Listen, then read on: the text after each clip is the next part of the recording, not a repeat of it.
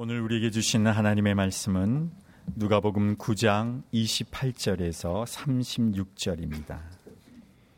이 말씀을 하신 후 8일쯤 되어 예수께서 베드로와 요한과 야고보를 데리고 기도하시러 산에 올라가사 기도하실 때 용모가 변화되고 그 옷이 휘어져 광채가 나더라. 문득 두 사람이 예수와 함께 말하니 이는 모세와 엘리야라. 영광 중에 나타나서 장차 예수께서 예루살렘에서 별세하실 것을 말할세. 베드로와 및 함께 있는 자들을 깊이 졸다가 온전히 깨어나 예수의 영광과 및 함께 선 두 사람을 보더니 두 사람이 떠날 때에 베드로가 예수께 여짜오되 주여 우리가 여기 있는 것이 좋사오니 우리가 초막 셋을 짓되 하나는 주를 위하여 하나는 모세를 위하여 하나는 엘리야를 위하여 하사이다 하되 자기가 하는 말을 자기도 알지 못하더라. 이 말할 즈음에 구름이 와서 그들을 덮는지라 구름 속으로 들어갈 때에 그들이 무서워하더니 구름 속에서 소리가 나서 이르되 이는 나의 아들 곧 택함을 받은 자니 너희는 그의 말을 들으라 하고 소리가 그침에 오직 예수만 보이더라. 제자들이 잠잠하여 그 본 것을 무엇이든지 그때에는 아무에게도 이르지 아니하니라. 아멘. 오늘 본문은 이 말씀을 하신 후로 시작합니다. 이 말씀은 예수님의 말씀으로서 오늘 본문 이전에 예수님께서 하셨던 말씀입니다. 이 말씀을 본문으로 지난 주일과 3주 전 주일 예배 시간에 예수님은 누구신가? 자기 부인, 십자가의 삶, 역설의 진리에 관하여 설교를 들었습니다. 예수님께서는 이와 관련된 주제로 제자들에게 말씀하신 후 약 8일이 지나서 베드로와 요한과 야고보를 데리고 산에 올라가셨습니다. 예수님께서 갈릴리 호수 위쪽 인접한 베세다에서 빵 다섯 개와 물고기 두 마리로 5천 명을 먹이신 후 거기서 약 25km 북쪽에 위치한 황제의 도시 가이샤라 빌립보에 들려서 제자들과 사람들은 각각 인자를 어떻게 생각하는지를 제자들에게 질문하셨습니다. 황제의 신전이 있는 황제의 도시는 로마 황제의 권력이 드러나는 행정, 문화, 각종 편의시설이 있는 화려한 곳이었습니다. 이곳에서 초라하게 보이는 예수님은 사람들로부터 세례요한, 엘리야, 다른 선지자들 중 한 사람 정도로 여겨졌습니다.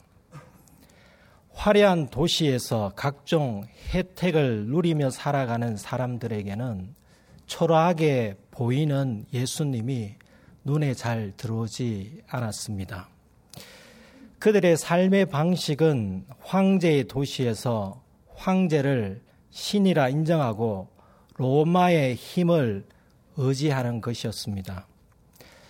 하지만 예수님께서는 의식적이든 무의식적이든 세속적인 가치관에 사로잡혀 화려함을 추구하며 살아가는 사람들에게 자신의 고난, 죽음, 부활을 예고하셨고 자기 부인 십자가의 삶을 살아야 함을 말씀하셨고 그리고 초라하게 보이는 자신을 위하여 목숨을 버리는 자가 구원을 받을 것이라는 역설의 진리를 가르치셨습니다.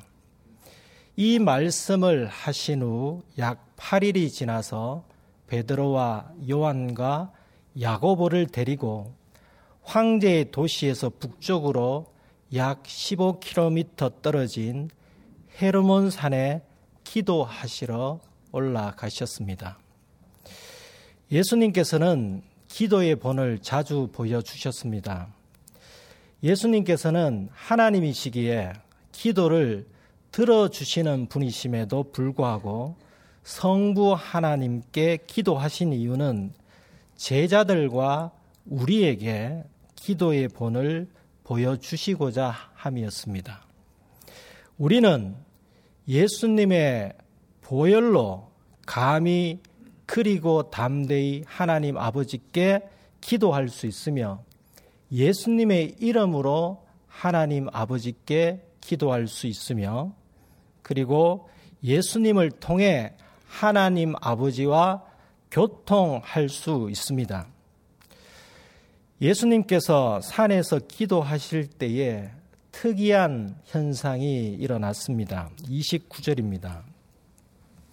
기도하실 때에 용모가 변화되고 그 옷이 휘어져 광채가 나더라. 예수님께서 기도하실 때에 용모가 변화되셨습니다. 평소에는 예수님께서 기도하실 때마다 용모가 변화되시지는 않으셨습니다. 예수님께서는 빛 대신 하나님이시기에 기도하시지 않더라도 스스로 빛을 발산하실 수 있습니다. 그러므로 본문에 나타난 기도하실 때의 변화 사건은 교육적 측면에서 이해할 필요가 있습니다. 본문 후반부에도 나오지만 예수님의 변화 사건은 성부 하나님의 현영과 연관이 있습니다.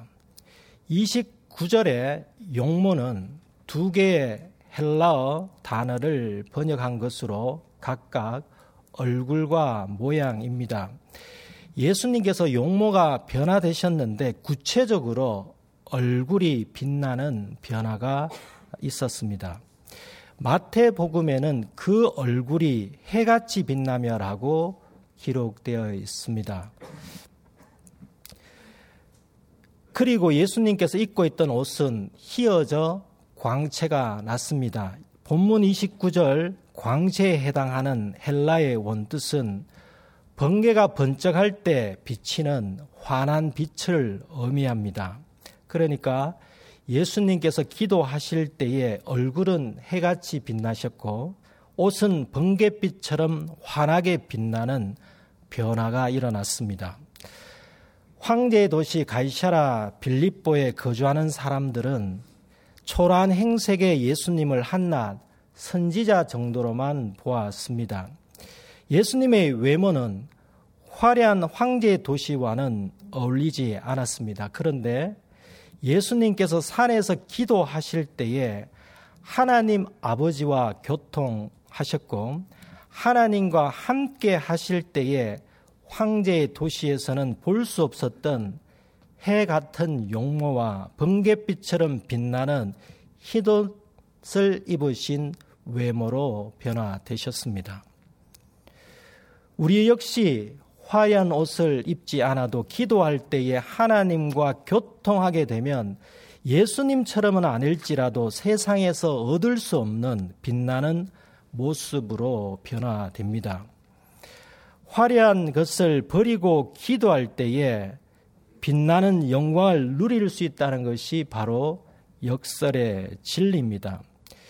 기도할 때 변화되는 것이 어디 외적인 변화만 이겠습니까? 성숙한 그리스도인으로 변화되기 위해서는 기도해야 합니다.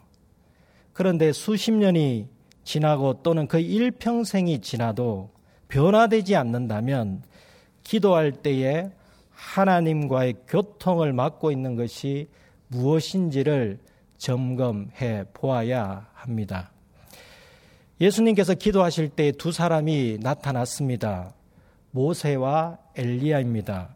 성경에는 신앙의 인물들이 많은데 왜 이 두 사람이 나타났겠습니까?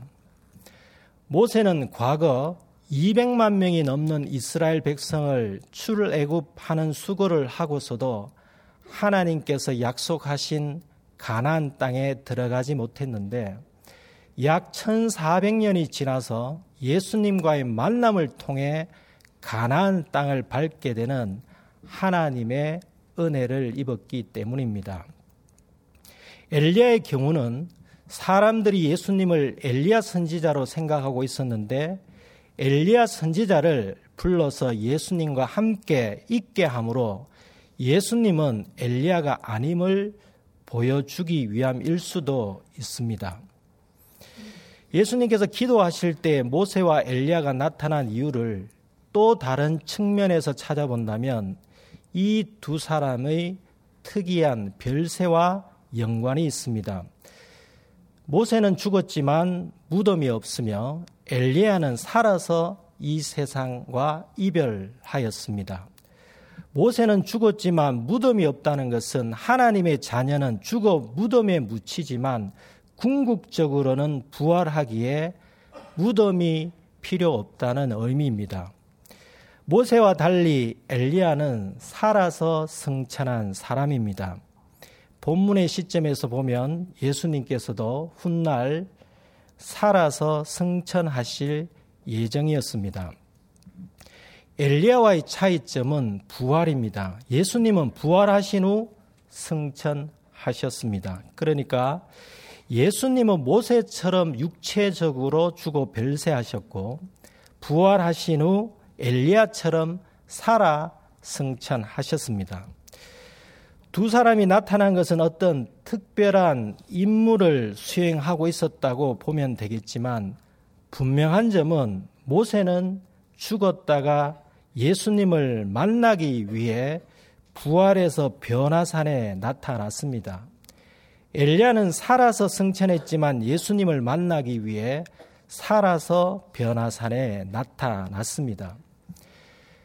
우리 역시 모세처럼 때가 되면 죽을 것이고 부활해서 예수님을 만날 것입니다. 어떤 사람들은 엘리야처럼 살아서 주님을 만날 것입니다.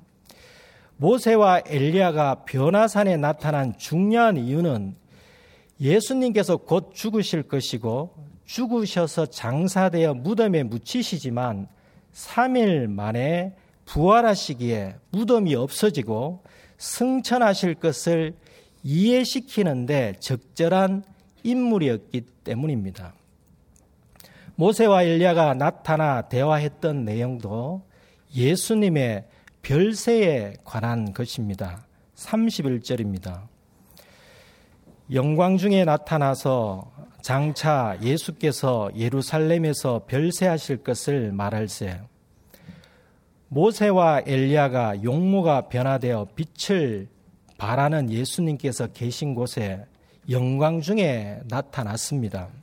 두 사람이 빛나는 곳에 나타날 때는 그들이 별세 후 각각 약 1400년과 약 80, 850년이 지나서입니다. 두 사람의 대화 주제는 황제 도시의 사람들이 논하는 정치, 경제, 행정, 문화와 관련된 것이 아니라 예수님의 별세였습니다. 그렇다면 모세와 엘리야가 왜 예수님께서 변화하신 산에 와서 그 주제로 대화를 하였겠습니까? 하늘나라에서 두 사람이 대화해도 될 것을 굳이 땅에 내려와 예수님의 별세를 말할 이유가 도대체 무엇이었겠습니까? 예수님께 별세 시기를 알려주러 왔겠습니까? 아니면 예수님께 별세 시기를 여쭙고자 왔겠습니까? 이들이 예수님께서 계신 곳에 나타나서 예수님의 예수님께 별세를 말했던 이유 중 하나는 교육적인 차원이 있습니다. 당시 예수님께서 제자들을 가르치시고 제자들의 입을 통해서 사람들을 가르치시고 나아가 복음서를 읽고 있는 현재 우리를 가르치시고자 함입니다. 당시 예수님의 제자들과 예수님을 따르는 사람들조차 예수님께서 이 땅에 오신 목적을 제대로 이해하지 못했습니다. 우리는 어떻습니까? 예수님을 그리스도 하나님의 아들로 인정하지만 황제의 도시민 수준을 벗어나지 못하고 화려함을 추구하는 신앙인은 아닙니까? 모세와 엘리야처럼 우리 관심 주제는 예수님의 별세여야 합니다. 모세와 엘리야가 예수님의 별세에 대해서 말할 때는 고난, 죽음, 부활을 포함했을 것입니다. 만약에 예수님의 별세가 없었더라면 우리에게는 구원도 부활도 영원한 생명도 없습니다. 우리의 감, 관심 주제는 예수님의 별세뿐만 아니라 자신의 별세이어야 합니다. 자신의 별세를 매일 생각하며 살아가는 사람만이 오늘을 그리스도인답게 살아갈 수 있습니다. 자신의 별세를 매일 생각하며 살아가는 사람만이 의와 절제의 삶을 살아갈 수 있습니다. 자신의 별세를 매일 생각하며 살아가는 사람만이 하나님께서 마음과 정성을 다하여 심어주신 삶의 자리에서 역설의 진리를 입증하며 살아갈 수 있습니다.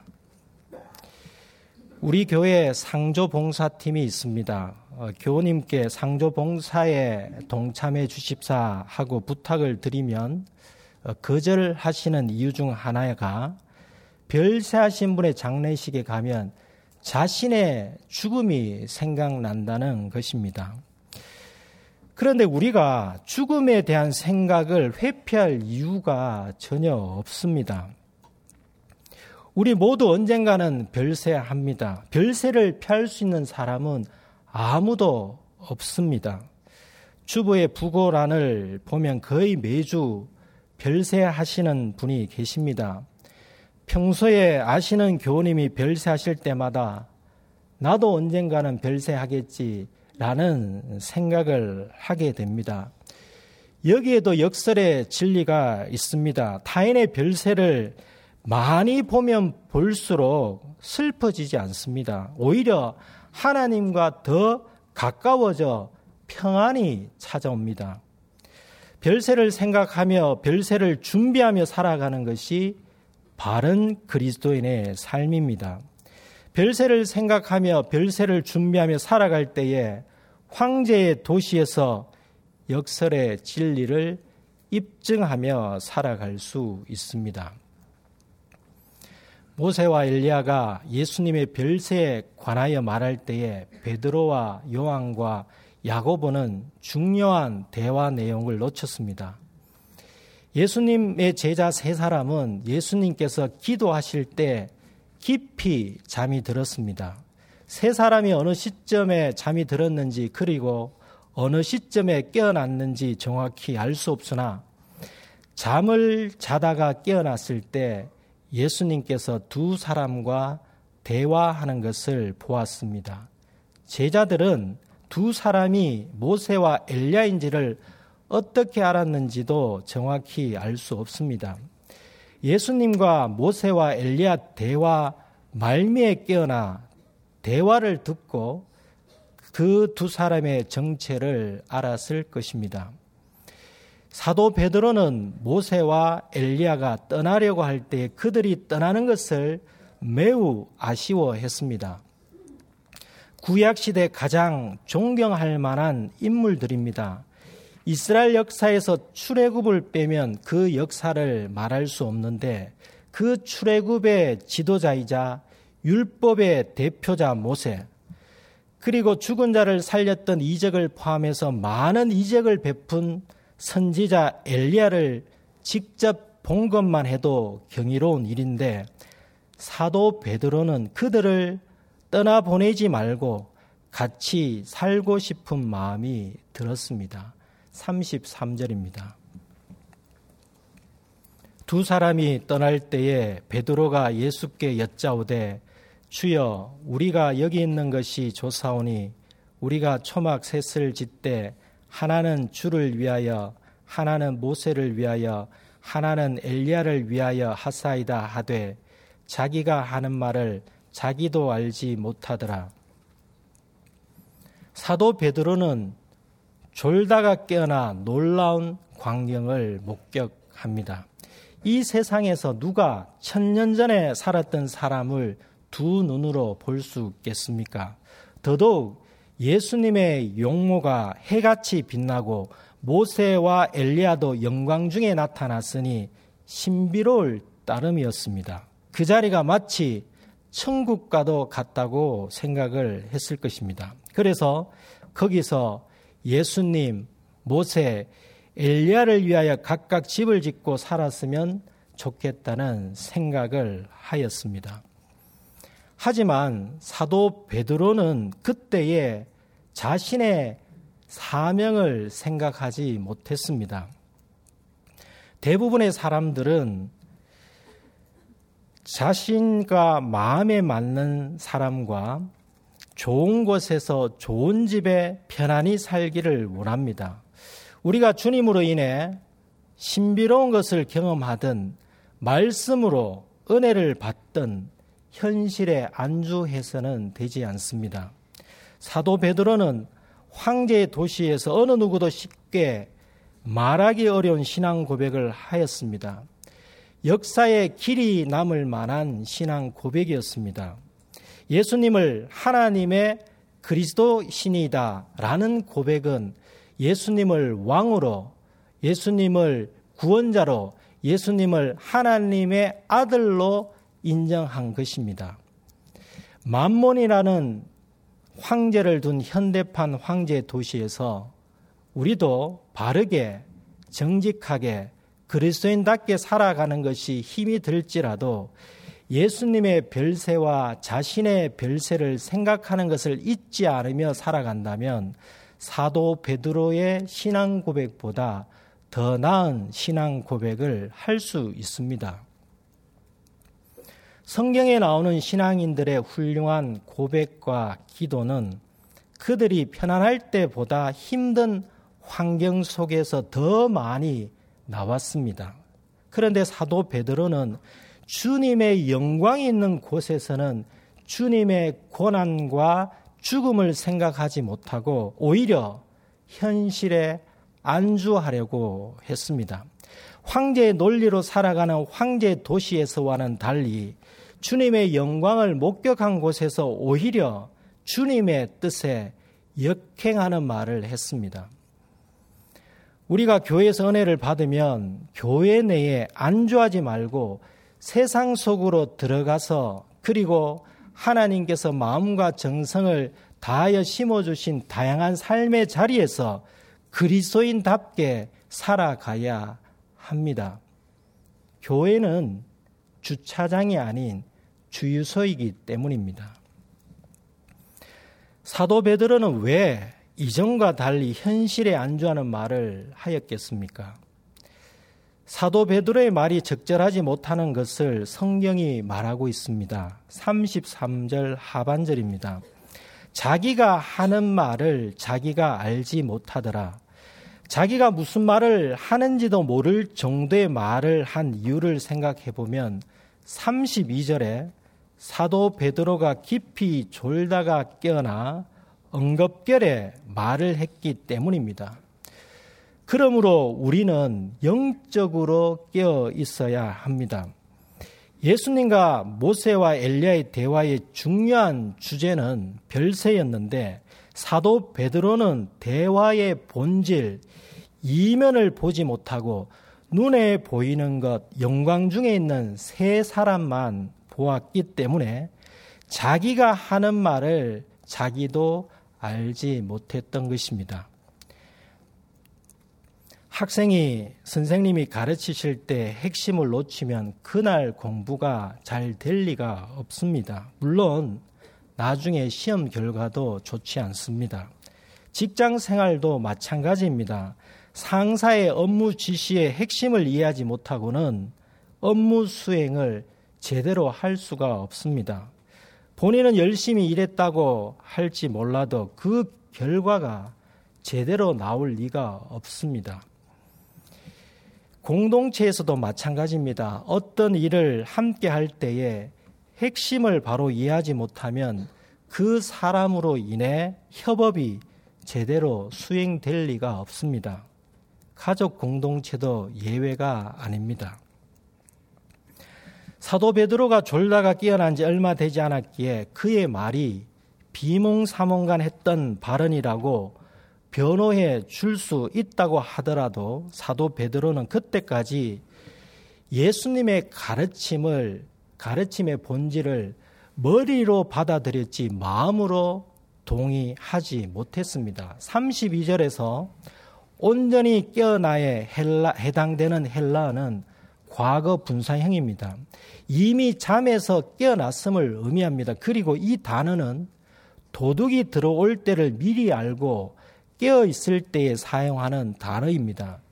도둑이 들어올 것을 미리 아는 사람이 멍하니 있을 리가 없습니다. 그러므로 사도 베드로는 머리로는 주님을 하나님의 아들로 고백하였지만 마음으로는 여전히 세속적 가치관에서 완전히 벗어나지 못한 상태에서 바라보야, 바라보아야 할 것을 바라보지 못하고 들어야 할 것을 듣지 못한 영적으로 잠든 상태에 있었습니다.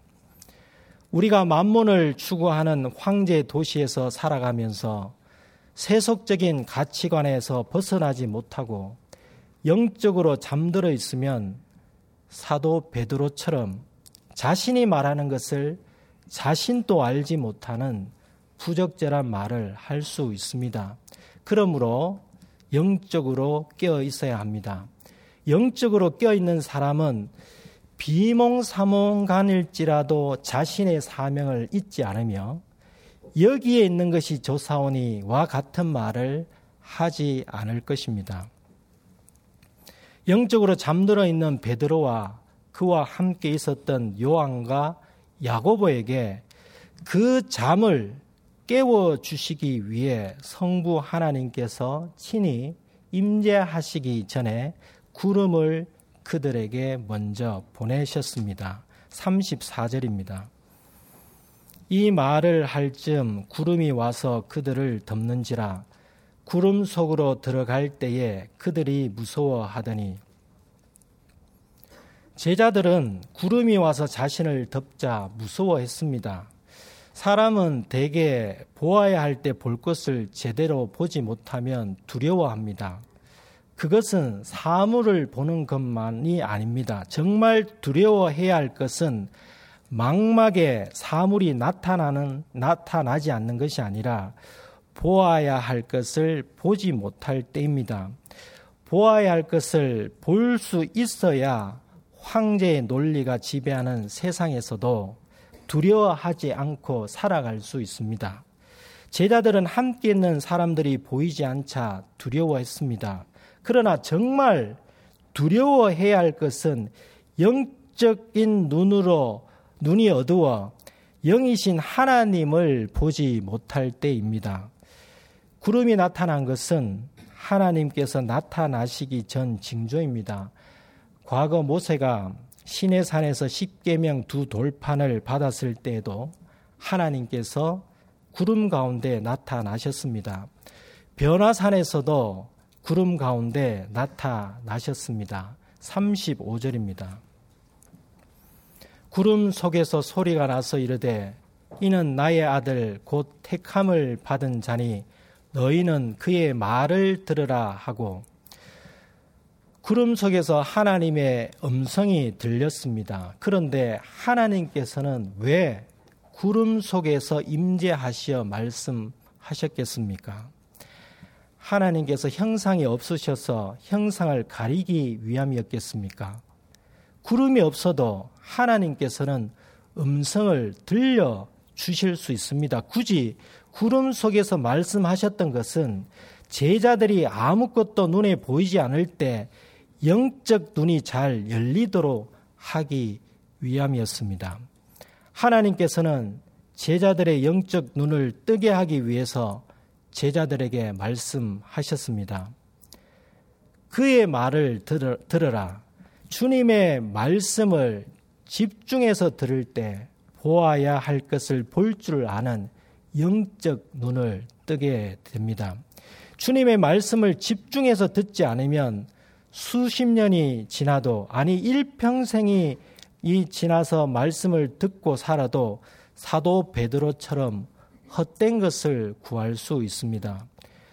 사도 베드로가 자기가 한 말을 자기도 알지 못했다는 것은 그 말이 비몽사몽간 하는 말처럼 헛소리에 불과했습니다. 사도 베드로가 평소 주님의 말씀을 귀담아 들었더라면 헛소리를 하지 않았을 것입니다. 성부 하나님께서 제자들에게 그의 말을 들으라 말씀하실 때 그의 말은 구체적으로 어떤 말이겠습니까?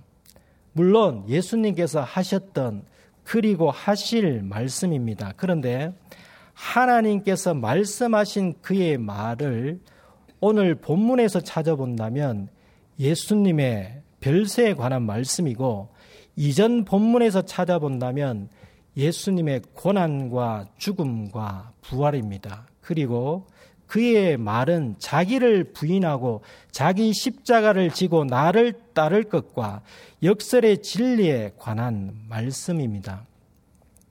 황제 도시에서 사도 베드로가 주님을 하나님의 그리스도이심을 고백한 것보다 더 중요한 신앙의 핵심은 자기 부인의 삶입니다. 이것이 우리 교회의 신앙 목표인 예배의 생활화, 생활의 예배화입니다. 예배란 자기를 죽이는 것입니다. 날마다 자기를 죽이는 예배의 삶을 살아가는 사람은 매일 예수님의 별세와 자신의 별세를 생각하며 살아가는 사람입니다.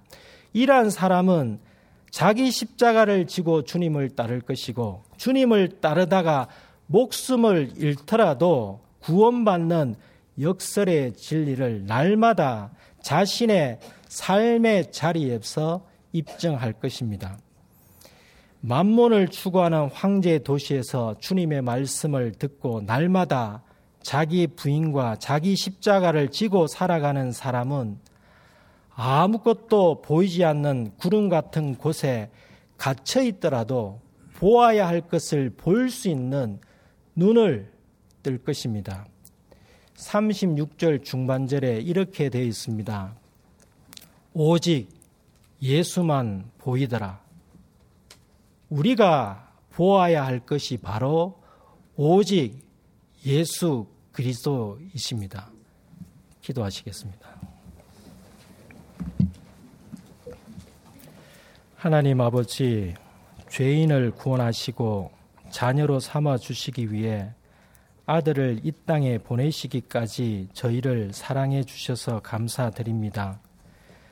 예수님께서 이 땅에 오신 이유를 제대로 모르는 사람들에게 그 이유를 알려주시고자 제자들을 황제의 도시에 방문하게 하시고 사람들의 인자에 대한 생각을 듣게 하시고 제자 세 명을 예수님께서 기도하시는 산으로 인도하시어 예수님의 기도의 본을 보게 하시고 예수님의 기도의 자리에 친히 현현하시어 제자들에게 아버지의 음성을 들려주시고 또한 제자들에게 내리셨던 그 명령을 오늘 저희에게도 듣게 하시니 감사드립니다.